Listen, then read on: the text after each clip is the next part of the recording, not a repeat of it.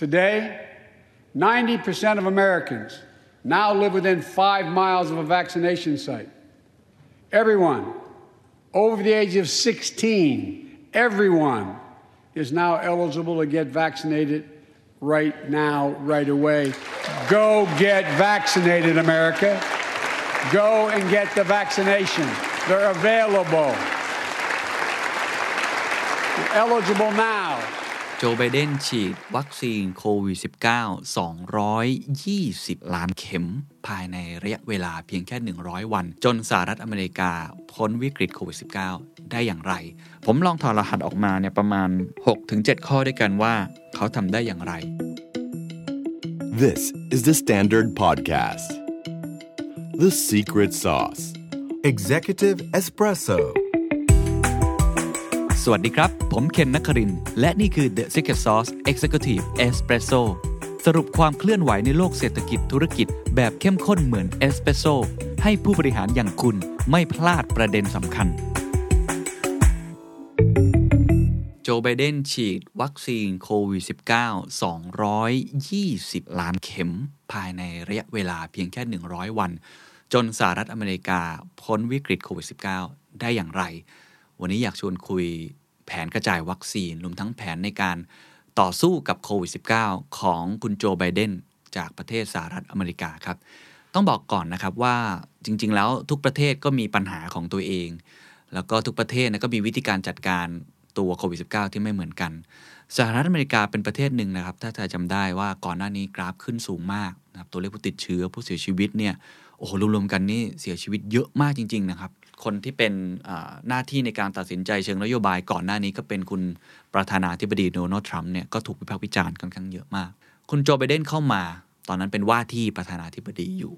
ก็มีการวางแผนอะไรต่างๆ นานา แล้วเขาก็มีการวัดผลครับว่าในรอบ 100 วันนะครับที่เขาเรียกว่า first 100 days เนี่ยซึ่งเริ่มวัดผลตั้งแต่ Great Depression ตั้งแต่ประธานาธิบดีรูสเวลล์นะว่าประธานาธิบดีสหรัฐแต่ละคนเนี่ยจัดการปัญหาของเขา ได้อย่างไรบ้างในรอบร้อยวัน ผมไปศึกษามาแล้วพบสิ่งที่น่าสนใจ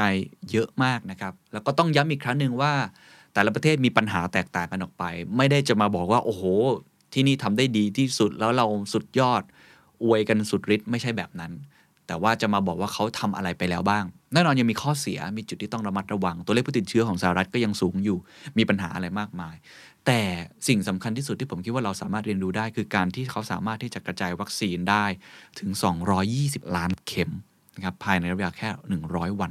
ตอนนี้ประชากรสหรัฐที่เขาใช้คำว่า fully vaccinated ก็คือฉีดครบ 2 เข็มเนี่ยนะฮะ อยู่ที่ประมาณ 30-40%เป็นประเทศแบบต้น ๆ ของโลกแล้ว เขาทำได้อย่างไร ผมต้องเล่าก่อนว่าตอนนี้สถานการณ์โควิด -19 ในสหรัฐดีขึ้นตามลำดับนะครับ วันที่ 7 พฤษภาคม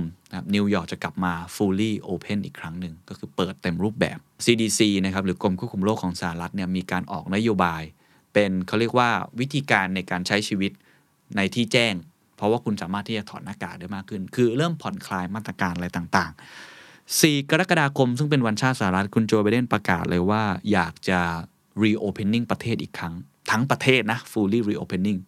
เขาเริ่มจะกลับมาแบบนั้นแล้วผับบาร์เริ่มจะกลับมาเปิดกี่เปอร์เซ็นต์ก็ว่ากันไปนะครับคอนเสิร์ตอะไรต่างๆ ตอนนี้เริ่มอยู่ในปลายปลายการพิจารณาแผนเริ่มกลับมา เศรษฐกิจของสหรัฐต้องบอกว่า GDP Q1 เอาแบบ year on year นะครับ เติบโตประมาณ 6%กว่า สูงสุดในรอบหลายปีเหมือนกัน ซึ่งแน่นอนว่าฐานเก่าเนี่ยมันไม่ค่อยดีนักนะ ปีที่แล้ว Q1 มันอาจจะไม่ดี แต่นี่ก็เป็นภาพสะท้อนว่าของเขาเนี่ยมันมัน recovery กลับมาค่อนข้างเร็วแล้วนะครับ ผมลองถอดรหัสออกมาเนี่ยประมาณ 6-7 ข้อด้วยกันว่าเขาทำได้อย่างไรนะครับ ข้อที่1ครับเป้าหมายชัดครับ เป้าหมายเขาชัดมาก ผมไปดูเทปตอนที่คุณโจไบเดนขึ้นมาพูดเมื่อร้อยวันก่อนนะฮะ ตอนนั้นเรียกได้ว่ายังเป็นว่าที่ประธานาธิบดีด้วยซ้ำไปเนี่ยเขาพูดแผนออกมาเลย นะครับชัดเจนมากเป้าหมายชัดเจนว่าว่าเขากำลังจะทำอะไร เขาบอกว่า no secret นะเดี๋ยวผมมีคลิปด้วยให้ดูด้วยนะครับ ว่าเขาพูดประโยคว่าอะไรบ้างเขาบอกวิธีการต่อสู้กับโควิด ไม่มีความลับ บอกกับทุกคนได้อย่างชัดเจน มีแค่ 3 อย่างเท่านั้น แล้วผมคิดว่าเป็น 3 อย่างที่มันชัดเจนตรงจนทำให้ประชาชนเนี่ยเข้าใจว่านี่คือดาวเหนือดวงเดียวกันที่เราต้องมุ่งไปพร้อมกัน It's not a secret how to do it. Masking, vaccinations, opening schools. These are the three key goals for my first 100 days. 3อย่างมีอะไรครับ อันที่1คือเรื่อง masking ครับเขาทำเขาเรียกว่า mask mandate นะครับ mask on ขึ้นมา ก็คือ ก่อนหน้านี้ประธานาธิบดีโดนัลด์ทรัมป์ไม่ค่อยเชื่อเรื่องการใส่หน้ากากอนามัยสักเท่าไหร่ คุณโจไบเดนหมุนกลับด้านเลย ก็คือบอกว่าเรื่องนี้จะอยู่ในนโยบายหลักนะครับ เป็นแมนเดตขึ้นมาเลยว่าทุกคนจะต้องสวมหน้ากากอนามัยทุกคน แล้วเขาก็ทำ เป็นตัวอย่างให้ดูด้วยว่าต้องสวมหน้ากาก แล้วก็พูดเรื่องนี้ตลอดเวลานะครับร้อยวันเนี่ยพูดเรื่องนี้ซ้ำแล้วซ้ำเล่า ให้คนที่เป็นอินฟลูเอนเซอร์มาช่วยกันนะครับที่จะส่งเสริมเรื่องการสวมหน้ากากพอมันชัดเจนแบบนี้ก็ทำให้ประชาชนคิดว่าโอเคนี่คือเรื่องสำคัญ แล้วก็ที่สหรัฐเนี่ยนะครับบทวิเคราะห์เขาวิเคราะห์กันว่า ตัวการใส่หน้ากากเนี่ย mandate เนี่ยมันไม่ได้เป็นนโยบายแบบที่เขาเรียกว่าเชิงกฎหมายที่จะมีการปรับจับอะไรแบบนั้นนะฮะแต่ว่าทำลักษณะแบบที่เป็นการช่วยชาติ คือ patriot คุณโจไบเดนก็จะพูดตลอดเวลานะครับเพื่อส่งเสริม อันนี้คืออันที่ 1 ชัดเจน อันที่ 2 vaccination หัวใจอย่าลืมครับเขาพูด vaccination ตั้งแต่ร้อยกว่าวันที่แล้วนะครับ ตั้งแต่ปลายปี 2020 ก็คือเดือนธันวาคมเขาพูดเลยว่า vaccination คือหัวใจที่สำคัญที่สุด ไม่ใช่การล็อกดาวน์ไม่ใช่แค่การสวมหน้ากากแบบอันแรก แต่ต้องมี vaccination mass vaccination เท่านั้น เพราะฉะนั้นการจัดหาวัคซีน ที่มีประสิทธิภาพที่ดีเพียงพอ การที่ FDA ของสหรัฐรีบ approve ในแบบฉุกเฉินนะครับ ตอนนี้เขาใช้ 3 ตัวเนาะ มีไฟเซอร์โมเดอร์นาแล้วก็จอร์นสันแอนด์จอร์นสันเป็นหลักเนี่ย คือหัวใจหลักมากๆนะครับ อันที่ 3 ผมชอบมากเลยเป็นอีกข้อหนึ่งที่เราก็บางทีเราก็นึกไม่ถึงนะครับ เขาบอกว่าคือการ reopening school หัวใจของคุณจอร์ไบเดนที่พยายามจะเน้นมากที่สุดก็คือเป้าหมายคือการศึกษา เด็กๆ ต้องได้รับการศึกษาให้เร็วที่สุด เพราะตอนนี้เรียนออนไลน์มันเป็นไปไม่ได้ คุณต้องคิดภาพว่าที่สหรัฐเนี่ยเหมือนกับหลายๆประเทศทั่วโลกที่ไม่ได้เหมือนเมืองไทยที่จัดการจนกราฟมันกลายเป็นศูนย์น่ะแล้วเราก็กลับมาใช้ชีวิตได้ประมาณ4ีหเดือนที่เป็นปกติมากๆ แต่ของเขาเนี่ยเขาเผชิญกับสภาวะแบบกึ่งล็อกดาวน์หรือล็อกดาวน์แบบนี้มาตลอดเวลา first wave second wave third wave อะไรแบบเขาเกิดขึ้นตลอดเวลา เพราะฉะนั้นการที่โรงเรียนไม่สามารถกลับมาเปิดได้เนี่ย มันสร้างความทุกข์ให้กับคุณครู สร้างความลำบากให้กับเด็กนักเรียน สร้างความยากมากให้กับผู้ปกครอง แล้วก็สำคัญที่สุดมันสร้างผลกระทบต่อประชากรของสหรัฐทั้งประเทศก็คือเรื่องของการศึกษา ฉะนั้นการที่เขามีเป้าหมายที่ชัด 3 อย่างนี้ ในสหรัฐเนี่ยเขามีการวัดผลกันเลยนะครับ คือติ๊กถูกอะ่ะเป็น checklist หรือว่าครบร้อยวันอะ่ะที่คุณโจไบเดนให้สัญญา เพราะคุณโจไบเดนจะพูดบ่อยมาก I promise I promise เนี่ยให้สัญญา 3 ข้อเนี้ยทำได้จริงไหม การที่มีการ check and balance แบบนี้ นั่นแสดงว่าคุณโจไบเดนกล้าให้คำมั่นสัญญาว่าเขาต้องทำได้จริงแบบนี้ตั้งแต่ 100 วันก่อนหน้านี้ ผมย้ำอีกครั้ง 3 อย่างครับ สวมหน้ากาก vaccination แล้วก็การเปิดอีกครั้งของโรงเรียน ซึ่งตอนนี้กลับมาเปิดแล้วนะครับ ทยอยเริ่มกลับมาเปิดมากยิ่งขึ้น แสดงว่าเขาให้ความสำคัญกับการศึกษามาก ๆ อันนี้คือข้อที่ 1 คือมีเป้าหมายที่ชัดนะครับชัดจนกระทั่งสื่อเอาไป check and balance ต่อมาได้ทันที อันที่ 2 ผมต้องใช้คำว่านอกจากเป้าหมายชัดแล้ว แผนชัดครับ คือถ้าไม่มี strategy ไม่มีเรื่องของ action plan ที่ชัดเจน งานมันไม่เดินแน่นอน เขามีแผนที่ชัดเจนนะครับ ในเว็บไซต์ของคุณโจไบเดนเอง ตอนที่เขาหาเสียงเลยนะ เขามีแผนชัดเจนโอ้เป็นยาวมากครับ คือแผนว่าเขากำลังจะทำอะไรบ้างกระบวนการเขาเป็นอย่างไรบ้าง แต่ว่าอีกแผนหนึ่งที่ผมอยากจะเอามาเล่าให้ฟังก็คือเรื่องของแผนการกระจายวัคซีน เรื่องนี้เขาเพิ่งแถลง ไม่นานมานี้นะครับในช่วงที่การกระจายวัคซีนของเขาเนี่ยกำลังเเริ่มต้นอย่างเข้มข้นดูเดือดมากๆ เขาทำอะไรบ้างเดี๋ยวผมจะลองอ่านให้ฟังดูนะครับ มีทั้งหมด 4 ข้อที่ชัดเจนมากๆ การที่เขากำหนดชัดเจนแบบนี้เขากำหนดในสปีชของเขานะครับ เวลาเขาออกมาพูดแต่ละครั้งที่ทำเนียบข่าวหรือที่สภาคองเกรสเองเนี่ยเขามีแผนที่ชัดเจนมากนะครับ ซึ่งเขาใช้คำว่า 90 90นะฮะหรือว่าบางคนนักวิเคราะห์ก็บอกว่ามันคือ four point plan คือมี 4 point ที่สำคัญ ตัวเลข 90 มาจากอะไร ข้อที่1นะคุณไบเดนประกาศชัดเจนว่า 90%ของประชาชนชาวสหรัฐอเมริกันเนี่ยนะครับ ภายในวันที่ 19 เมษายน จะสามารถไปฉีดวัคซีนได้ในระยะทางใกล้บ้าน เพียงแค่ 5 ไมล์เท่านั้นเอง ชัดเจนไหมครับ 90%วันที่ 19 เมษายน คุณสามารถไปรับวัคซีนได้ในระยะใกล้บ้านเพียงแค่ 5 ไมล์เท่านั้น นี่คือกลยุทธ์ที่สำคัญมากนะครับ คือยิ่งใกล้คนยิ่งสบายใจที่จะไป ไม่ต้องเดินทางไปไกลๆถูกไหมฮะอันนี้ข้อที่1นะครับข้อที่2ครับเขาบอกว่าจำนวนร้านยาที่ทำให้ทุกคนสามารถเข้าถึงวัคซีนได้เพิ่มขึ้นเป็น 2 เท่า คือต้องบอกอย่างนี้ก่อนว่า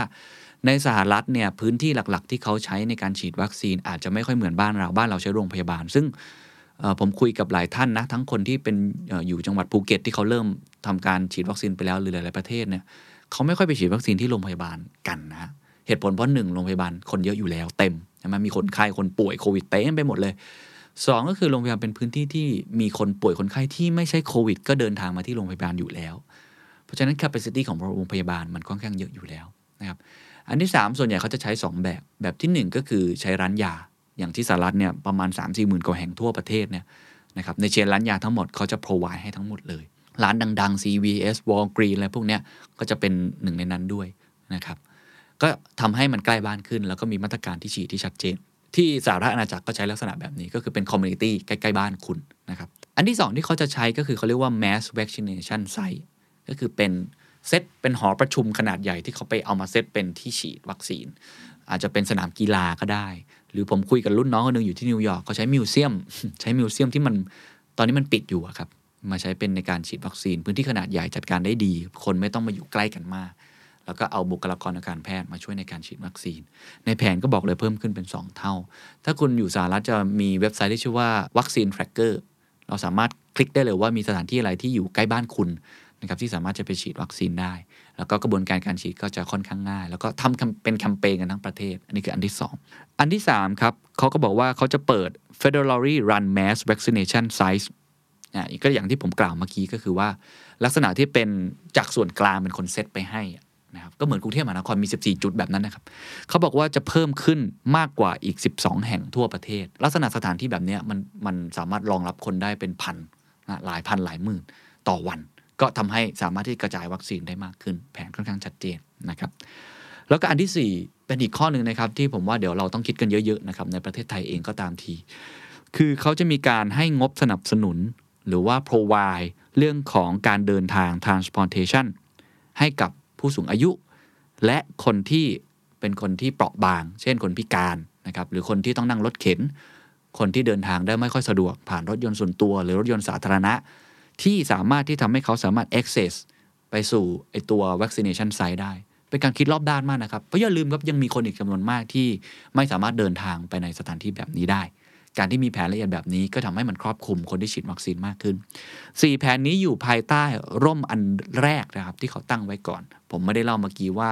ตอนที่เขาตั้งเป้าเนี่ยเขาตั้งว่าจะฉีดให้ได้ 100 ล้านเข็ม ภายใน 100 วัน ปรากฏทำได้เสร็จก่อนล่วงหน้าหลายสัปดาห์เลย ก็เลยเปลี่ยนเป้าเป้าโตขึ้นเป็น 200 ล้านเข็มผลปรากฏว่าครบร้อยวันทำได้ 220 ล้านเข็มจริง ๆ นี่ก็เป็นการที่ตั้งเป้าชัด มีแผนที่ชัด สังเกตแผนดูนะครับ ว่าเขาพยายามอย่างยิ่งนะ ที่จะทำให้คนเนี่ยเข้าใจแล้วก็เก็ตเซนของเขาด้วย ถ้าเราลองฟังสปีดการพูดของเขาเราก็จะเข้าใจเขามากขึ้นว่าเขาอธิบายเป็นเหตุเป็นผลมากๆนะครับ อันนี้คือข้อที่2นะครับ ข้อที่3ครับเป้าหมายชัดแล้ว กลยุทธ์ชัดแล้ว แผนชัดแล้วมันไม่พอครับ มันต้องมีสิ่งที่เรียกว่าเงินครับ ต้องกล้าลงทุน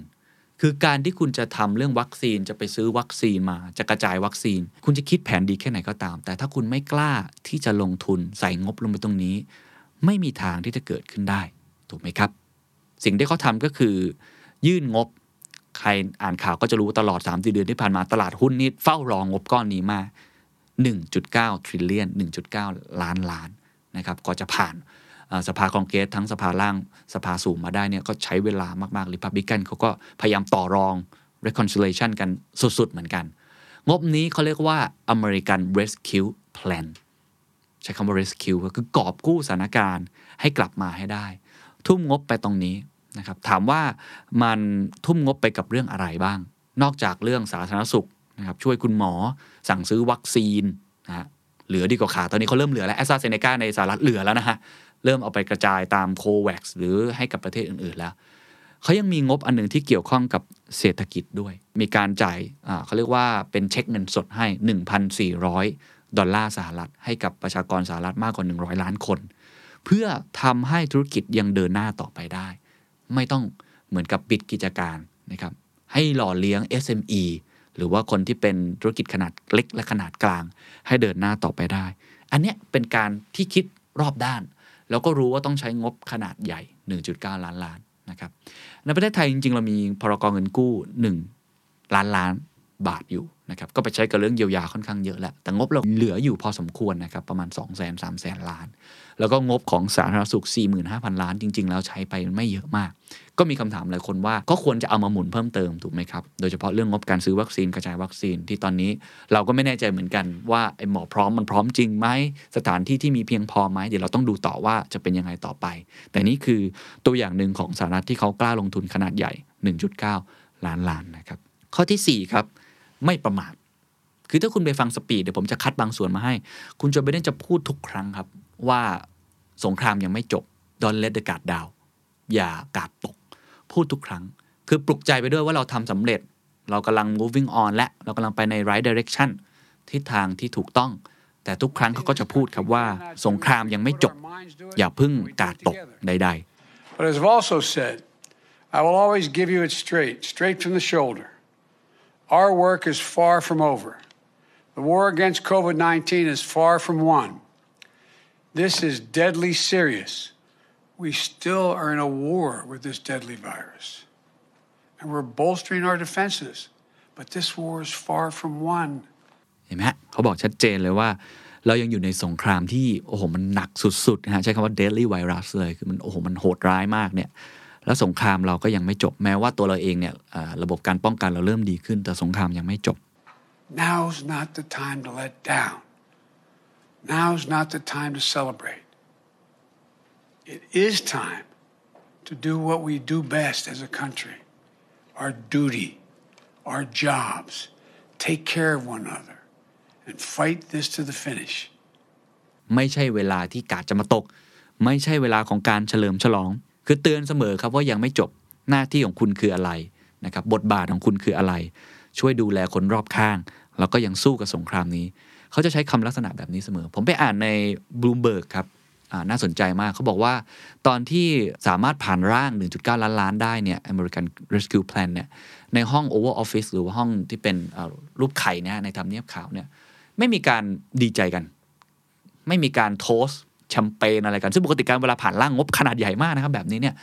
มันก็ต้องดีใจกันเฉลิมฉลองกันหน่อยเขาบอกไม่ค่อยมีกัน ไม่ว่าจะเป็นใครก็ตามที อาจจะเป็นคุณคามาล่าแฮร์ริสหรือใครอื่นก็ตามทีที่เป็นทีมงานของเขาเนี่ยไม่ไม่มีการทำอะไรแบบนั้นนะครับ แต่ว่างานเดินหน้าต่อโอเค อันนี้ถือว่าสำเร็จรู้เรื่องไปได้อย่างหนึ่งละ แต่ไม่ใช่เวลาเซเลบตยังต้องเดินหน้าต่อไปครับเพราะฉะนั้นการที่มี sense of emergency แบบเนี้ย การตื่นตัวตลอดเวลาว่าเรากำลังอยู่ช่วงสงคราม มันก็ทำให้ประชาชนสาธารณะเขาเขารู้สึกว่าโอเคเขาจะต้องช่วยกันต่อไปนะครับเพราะเขามีบทเรียนแล้วว่าประเทศไหนที่การตกแบบเนี้ยมันเกิดผลร้ายได้เหมือนกับอินเดียอะไรแบบนี้เป็นต้น มันมีเกร็ดเรื่องเล่าเรื่องหนึ่งนะครับ ที่ผมว่าน่าสนใจมาก ผมไปอ่านเจอในนิตยสารบลูมเบิร์กนะครับเขียนเขาเขียนอย่างนี้เลยเขาบอกว่า คุณรู้ไหมครับว่ามีอะไรซ่อนอยู่ในกระเป๋า เสื้อของคุณโจไบเดน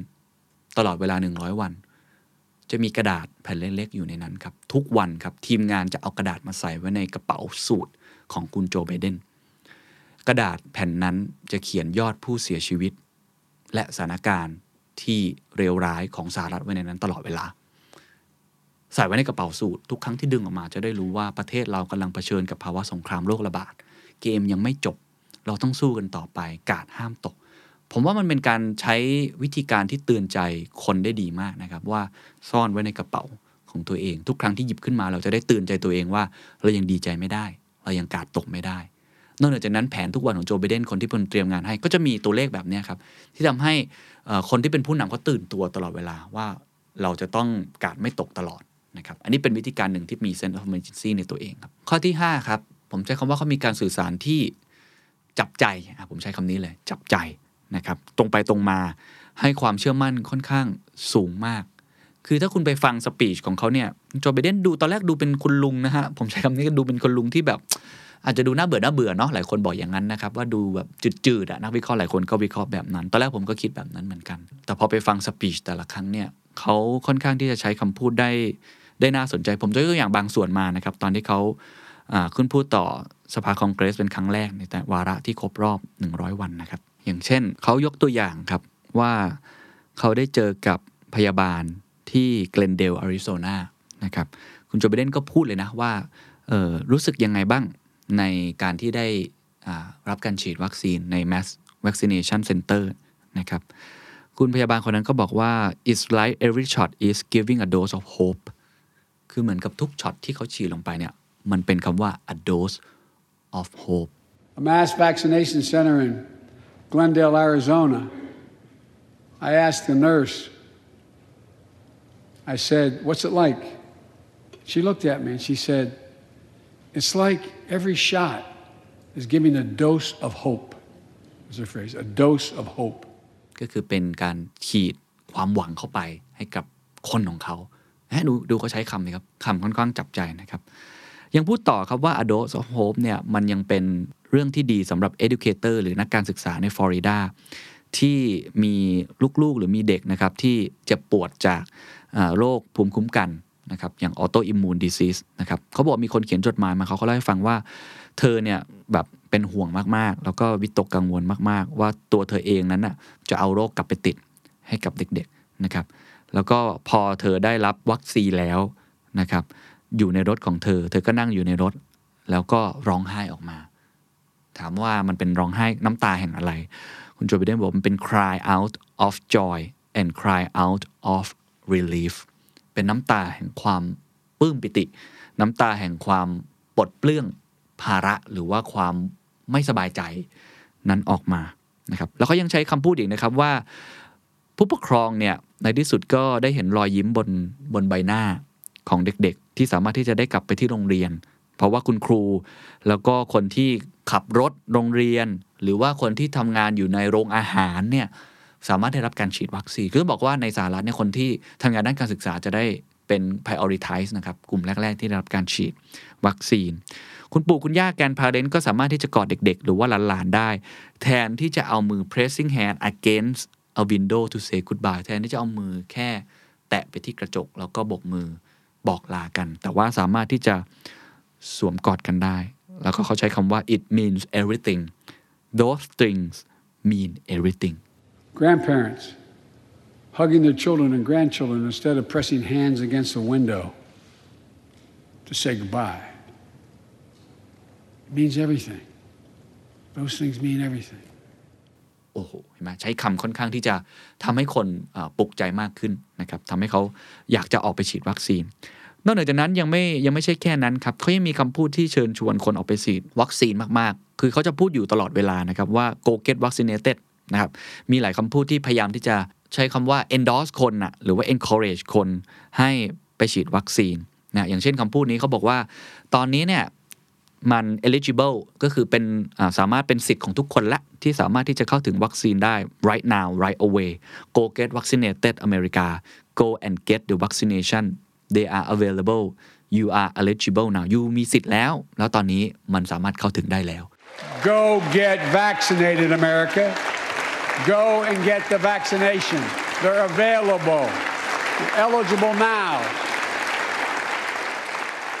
พอคำพูดเหล่านี้คนก็เริ่มเกิดเกิดความมั่นใจมากขึ้นที่จะไปฉีดวัคซีน ผมต้องย้ำอีกครั้งหนึ่งถ้าใครอ่านข่าวเยอะจะรู้ว่าจริง ๆ มันไม่ได้ทั่วถึงนะฮะคนที่เป็นฮิสแปนิกนะครับหรือคนเอเชีย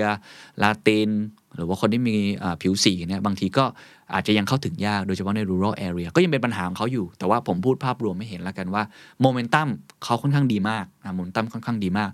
เพื่อนผมหลายคนที่มี green card อยู่เนี่ยหรือมีวีซ่าอยู่เนี่ยนะครับบินไปสหรัฐลงปุ๊บเข้าไปในร้านยาฉีดได้เลยนะลงทะเบียนนิดเดียวฉีดได้เลย ก็จะมีลักษณะแบบนั้นเกิดขึ้น เพราะฉะนั้นความมั่นใจต่างๆ ก็เลยทำให้คนเนี่ยค่อนข้างจับจ่ายนะครับตรงไปตรงมา ข้อที่ 6 ครับ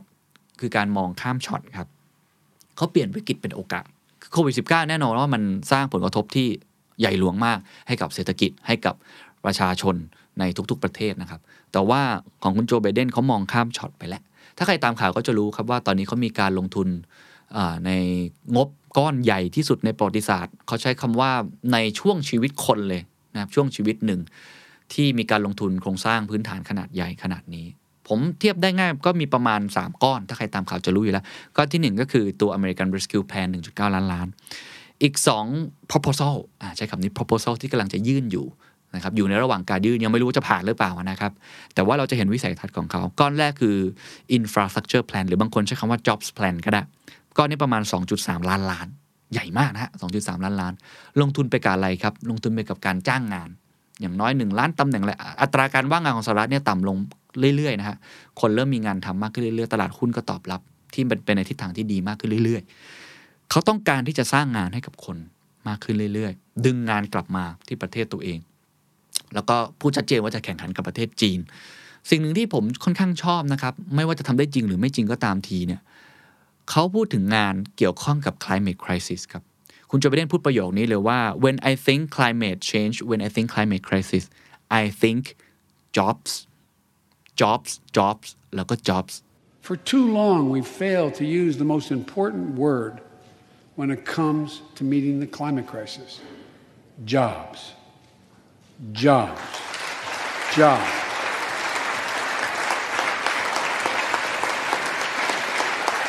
For me, when I think climate change, I think jobs. มันเป็นการเปลี่ยนวิธีคิดที่น่าสนใจนะครับ คือเวลาเราพูดถึงเรื่องกระแสโลกร้อนความยั่งยืนเนี่ยเราก็จะคิดถึงการที่เราต้องทำ CSR การทำเพื่อโลก รักโลกอะไรแบบนี้ใช่ไหมแต่คุณโจไบเดนเขามองในมุมอีกมุมหนึ่งก็คือมองในมุมของการจ้างงาน ถ้าเกิดเราสามารถที่จะกระโดดเข้าไปในเทรนด์ของอกระแสความยั่งยืนแบบนี้ได้เนี่ยเราก็จะสามารถมีงานเพิ่มมากขึ้นด้วยเขายังเพิ่มอีกหลายๆรายละเอียดครับว่าเช่น charging station นะครับ จะต้องมีการ install มากขึ้น ก็พวกรถยนต์ไฟฟ้าเนี่ยไอตัวเป็นตัวชาร์จนะครับบนไฮเวย์อีก 5 0 0แสน charging station นะครับแล้วก็พยายามอย่างยิ่งที่จะเป็นเขาเรียกว่าเจ้าของผู้นำเรื่อง electric car market ก็คือ EV นะครับ electric vehicle หรือว่า farmer นะครับ farmer เนี่ยเขาพยายามที่จะ reduce carbon dioxide นะครับทำไงก็ได้ที่เขาให้ได้เงินมากขึ้น จากการที่เขามีส่วนร่วมในการช่วยเหลือ เรื่องความยั่งยืนหรือว่ากระแสโลกร้อนคาร์บอนเครดิตอะไรต่างๆ เหล่านี้ก็จะเกิดขึ้นมากขึ้นเรื่อยๆ เป็นวิธีคิดที่มองข้ามช็อตนะครับ American Jobs Plan อันนี้อันที่หนึ่งนะครับก้อนที่สองครับก้อนนี้ก็เป็นงบก้อนใหญ่มากเหมือนกัน ก็คือ American Family Plan นะครับ1.8 ล้านล้าน อันนี้เป็นข่าวค่อนข้างใหญ่มากนะครับ ไปให้กับอะไรครับ Family ก็บอกแล้วให้กับการศึกษาของเด็ก ให้กับครอบครัว การที่สามารถลางานได้ ถ้าเป็นคุณเป็นผู้หญิงที่ตั้งครรภ์อยู่ แล้วคุณยังสามารถได้เงินอยู่ เรื่องของสิทธิทางภาษีต่างๆ การศึกษาต่างๆ อันนี้พยายามที่จะให้ในตรงนี้มากขึ้น ซึ่งก็ได้รับคำชื่นชมค่อนข้างเยอะนะครับเงินทุนการกู้ยืมการศึกษาอะไรแบบนี้ได้รับคำชื่นชมค่อนข้างเยอะมาก จากคนที่อยู่ฝั่งเรียกว่า liberal แล้วกันเนาะที่สนับสนุนในเรื่องพวกนี้นะครับ งบ 2 ก้อนนี้รวมๆกันเนี่ยก็ประมาณ 4.1 ล้านล้าน เมื่อรวมกัน 1.9 ล้านล้านเมื่อกี้ก็ 6 ล้านล้านนะ6 trillion US ดอลลาร์ถือว่าสูงลำดับต้น ๆ ในรอบโหหลายหลายสิบปี หรืออาจจะเป็นรอบร้อยปีด้วยซ้ำเขามีการไปเทียบกับช่วง Great Depression ตอนนั้นก็มี New Deal เกิดขึ้นก็ลงทุนขนาดใหญ่ หรือว่าช่วง ถ้าผมจะไม่ผิด 5060 อะไรประมาณนี้นะครับทำไฮเวย์ขนาดใหญ่ที่เชื่อมทั้งประเทศ infrastructure ถนนขนาดใหญ่ อันนี้ก็ทำลักษณะนั้นเหมือนกัน แต่เป็น infrastructure รูปแบบใหม่ใช่ไหมครับเป็นเรื่องพลังงานสะอาด เป็นเรื่องของดิจิตอลแล้วก็มาลงทุนเรื่องการศึกษา ถามว่าเขาเอางบมาจากไหน เขาไปหั่นงบภาษีนะครับของคนรวยมานั่นเอง ซึ่งก็มีหลากหลายรูปแบบนะ ทั้ง capital gain ก็คือการลงทุนในตลาดหลักทรัพย์นะครับอันนี้ค่อนข้างสูงนะ แล้วก็ลังลงทุนในวอล l ิ t ก็อาจจะไม่ค่อยชอบใจสักเท่าไหร่รายได้ส่วนบุคคลนะครับบุคคลธรรมดาที่ถ้ามีรายได้เกินเท่าไหร่ไปเนี่ยก็จะต้องเก็บ ในอัตราก้าวหน้าที่สูงมากขึ้น นิติบุคคลก็คือบริษัทก็จะเก็บสูงมากขึ้น ถึงดันดันขึ้นไปมากขึ้นกว่าที่เขาเคยหาเสียงไว้ด้วยซ้ำอันนี้อยู่ในระหว่างการพูดคุย อยู่ในระหว่างการต่อรองและล็อบบี้กันอยู่ ก็ต้องบอกว่าก็สร้างความไม่พอใจกับอีกฝั่งหนึ่งเหมือนกัน แล้วก็บางคนบอกว่ามันเป็นการลงทุนใหญ่เกินไปหรือเปล่า ผมได้ฟังบทวิเคราะห์จาก Wall Street เนี่ยเขาบอกว่าเเหตุผลที่ไบเดนลงทุนเยอะขนาดนี้ ในช่วงแค่ร้อยวันแรกเข็นออกมาเยอะมากเลย3แพลนมันเยอะมากถูกไหมฮะ เพราะเป็นการที่เขาต้องการที่จะกู้วิกฤตให้มาเร็วที่สุด อย่างที่สองเขารู้ครับว่าตอนช่วงโอบามาเนี่ยไม่สามารถดันงบขนาดนี้มาได้โอบามาตอนนั้นเกิดยุคแฮมเบอร์เกอร์ crisis 2008อาจจะงบเอางบไปช่วยพวกบริษัทขนาดใหญ่ไครสเลอร์อะไรแบบนี้นะครับแล้วก็พยายามดันโอบามาแคร์ใช่ไหมฮะอันนี้เขามีบทเรียนทีมงานจะเป็นทีมคล้ายๆ กัน เพราะฉะนั้นเขามีบทเรียนว่าต้องดันเยอะที่สุดเพื่อให้เกิด Impact คือเขาเรียกได้ว่าตอนนี้กำลังอยู่ในช่วงที่โมเมนตัมค่อนข้างดีคะแนนความเชื่อมั่นค่อนข้างสูงเขาก็พยายามจะดันโมเมนตัมตรงนี้ด้วย แต่ก็ยังมีคนวิเคราะห์ต่อว่ามันอาจจะเกิดความเสี่ยงขึ้นได้นะครับว่าเป็นการลงทุนที่โอเวอร์ไปหรือเปล่า แพงเกินไปไหม หรือบางคนใช้คำนี้ผมอ่านอีกหนังสือพิมพ์หนึ่งนะครับ ในถ้าจำไม่ผิดน่าจะนิวยอร์กไทมส์เขาบอกว่ามันเป็นการลงทุนที่เอาไปซ่อมในจุดที่ยังไม่ได้เสีย แบบนี้เป็นต้น ก็เป็นการดีเบตกันแต่ดีเบตกันด้วยเหตุด้วยผลนะนะแต่ว่าประเด็นสำคัญที่ผมอยากจะพูดก็คือว่าเขาค่อนข้างที่จะมองข้ามช็อตแล้วก็กล้าที่จะลงทุน ผลลัพธ์จะเป็นยังไงไม่รู้ แต่นี่คือวิสัยทัศน์ของเขาที่ทำให้เราเห็นวิธีการสร้างความเชื่อมั่น หรือการภาวะความเป็นผู้นำนะครับ ข้อที่7ครับข้อที่ 7 คือการสร้างทีมงาน คือไบเดนเป็นคนที่สร้างทีมงานที่ชัดเจน แล้วก็ให้เครดิตกับทีมงานค่อนข้างเยอะนะครับ ใครได้ฟังในรอบ 100 วันแรกที่เขาพูดนะ เขาก็มาถึงเขาพูดถึงใช้คำว่ามาดาม มาดามไวส์ประธานนะครับ ก็คือคุณคามาลาแฮร์ริสนะครับ แล้วคุณแนนซี่โพลิซีซึ่งเป็นประธานของอสภาล่างเนี่ยนะฮะ ซึ่งเดโมแครตทั้งคู่นะฮะเขาบอกเขาเป็นประธานาธิบดีคนแรกในสหรัฐที่มีมาดามสองคนนั่งอยู่ข้างหลัง ก็คือผู้หญิงสองคนนั่งอยู่ข้างหลังเป็นเหมือนยุคสมัยมันเปลี่ยนไปแล้วอะแล้วเขาก็พูดว่า it's about time คือเวลามันเปลี่ยนไปแล้ว ที่เราต้องให้เกียรติกับความหลากหลายทางเพศมากขึ้น ก็อันนี้เป็นตัวอย่างหนึ่งที่เขาให้ความสำคัญกับทีมมากๆนะครับอีกตัวอย่างหนึ่งที่ผมว่าชัดเจนมากคือเขาตั้งชื่อว่า Biden Health Team ขึ้นมาตั้งแต่ร้อยวันก่อนหน้านี้เลยนะครับเดี๋ยวผมมีภาพขึ้นให้ก็เป็นการตั้งทีมงานที่ค่อนข้างชัดเจนถึงทำให้คนรู้นะครับ คล้ายๆ กับสบสบคบ้านเราครับแต่ว่าของเขาเนี่ยมันจะเป็นทีมงานที่มีความเชี่ยวชาญด้าน health ที่อยู่ใกล้กับเขาจริง ๆ อย่างเช่นเขาตั้งคุณแอนโทนีฟาวซีซึ่งอันนี้ทุกคนรู้จักกันเป็นอย่างดีแล้วเนาะที่เถียงคุณโดนัลด์ทรัมป์ประจำเนี่ยนะฮะ เป็น Chief Medical Advisor อ่าใช้คำนี้ครับ Chief Medical Advisor แล้วก็ตั้งบุคคลอีกหลาย ๆ คนครับ ให้ขึ้นมาเป็นเกี่ยวกับเนี่ย CDC Director นะครับ หรือว่าเป็นในแง่ของ Coordinator of the COVID-19 Response ผมเรียกทีมนี้ว่าเป็นเหมือนวอลนะฮะวอลรูมชัดเจนมากมีการวิเคราะห์กันทุกวันรายละเอียดกันตลอดเวลา อันนี้ผมว่าก็เป็นส่วนสำคัญนะครับ ของการสร้างทีมที่มีความเชี่ยวชาญจริง นะครับไม่ได้เอาการเมืองเอาเรื่องอะไรมาเกี่ยวข้องเอาตามตำแหน่ง แต่ว่าพยายามสร้างทีมที่สามารถช่วยเหลือกันได้ แล้วก็ทีมนี้ก็คือประกาศทั่วไปเลยครับให้กับประชาชนเขาได้รับทราบนะครับว่าทีนี้ทำงานต่อเนื่องยังไง ใครเป็นคนรับผิดชอบเรื่องไหน เพราะว่าผู้นำครับไม่ใช่คนที่ทำเองคนเดียว ผู้นำจะต้องเดลิเกตงาน สามารถมอบหมายงานได้ให้ดีที่สุด คุณชาชาติสิทธิพันธ์ก็เคยพูด เราไม่ควรเป็น walking dead อะครับคือไม่ใช่รวมคนที่ทำงานไม่ได้ แต่เราควรเป็นรวมทีม Avengers คือรวมทีมคนที่เก่งๆที่สุด โดยที่มีผู้นำเนี่ยไม่ต้องเป็นคนที่เก่งที่สุดก็ได้ แต่ผู้นำต้องใช้คนให้เป็นนะครับเดลิเกตงาน แล้วก็มอบหมายงาน แล้วก็เป็นการตัดสินใจบนพื้นฐานข้อมูลตามความเป็นจริงนะฮะอันนี้คือ 7 ข้อหลักๆ ที่ผมลองรวบรวมมาให้นะครับ ผมทวนอีกครั้งนะครับ เหตุผลที่ทำให้เขาสามารถฉีดวัคซีนได้ถึง 220 ล้านเข็มในรอบ 100 วัน เป็นอัตราที่ไม่น่าเชื่อเหมือนกันนะฮะอันดับที่หนึ่งคือเป้าหมายชัดมาก นะครับเห็นดาวเหนือดวงเดียวกัน masking vaccination แล้วก็ reopening school สองคือ action plan ค่อนข้างชัด strategy ค่อนข้างชัดนะครับสามกล้าลงทุนนะครับในงบที่มหาศาลรู้ว่าการต่อสู้กับสงครามแบบนี้ ไม่ใช่ใช้งบจำนวนน้อยนิด ไม่ใช่ว่าคุณจะไปสู้ในสงคราม โอ้โห ขนาดใหญ่เลย แต่ว่าเอาอา หนังสติ๊กไปยิงนะไม่ใช่แบบนั้น ต้องมีอาวุธครบมือจะเอาแค่เงินบริจาคอย่างเดียวไม่ได้ ต้องมีงบจริงจังจากภาครัฐนะครับ อันที่ 4 ก็คือไม่ประมาทสงครามยังไม่จบ อย่าเพิ่งนับศพของทหาร มี sense of emergency การดไม่ตกตลอดเวลานะครับ อันที่ 5 คือสื่อสารจับใจตรงไปตรงมา go get vaccinated นะครับ มีการใช้คำพูดที่ทำให้คนเข้าใจสถานการณ์ที่เกิดขึ้นว่าเรายังอยู่ในวิกฤตอยู่ต้องช่วยกัน ข้อที่ 6 ก็คือการมองข้ามช็อตก็คือมีการยื่น proposal อีก 2 proposal ซึ่งต้องการจะเปลี่ยนโครงสร้างเศรษฐกิจสหรัฐ ให้มีการแข่งขันได้เลย รวมทั้งสามารถที่จะทำให้ชีวิตของคนดีขึ้น ซึ่งอันนี้ยังอยู่ในกระบวนการนะยังไม่ยังไม่ได้บอกว่ามันผ่านทั้งหมดนะครับแล้วก็ข้อที่ 7 ครับ ก็เป็นเรื่องของการเดลิเกตงาน หรือว่าการมอบหมายงาน สร้างทีมงานที่แข็งแกร่ง รู้ว่าตัวเองไม่ได้เก่งที่สุด ให้เกียรติทีมงาน ทุกคน เอาคนที่เก่งๆนั้น คนที่ทำงานได้จริงมาช่วยกันทำงาน นี่คือ 7 ข้อทั้งหมดนะครับของ การถอดรหัสความสำเร็จในเบื้องต้นที่ทำให้เขาสามารถฉีดได้ถึง 220 ล้านเข็มในรอบ 100 วันครับ สวัสดีครับ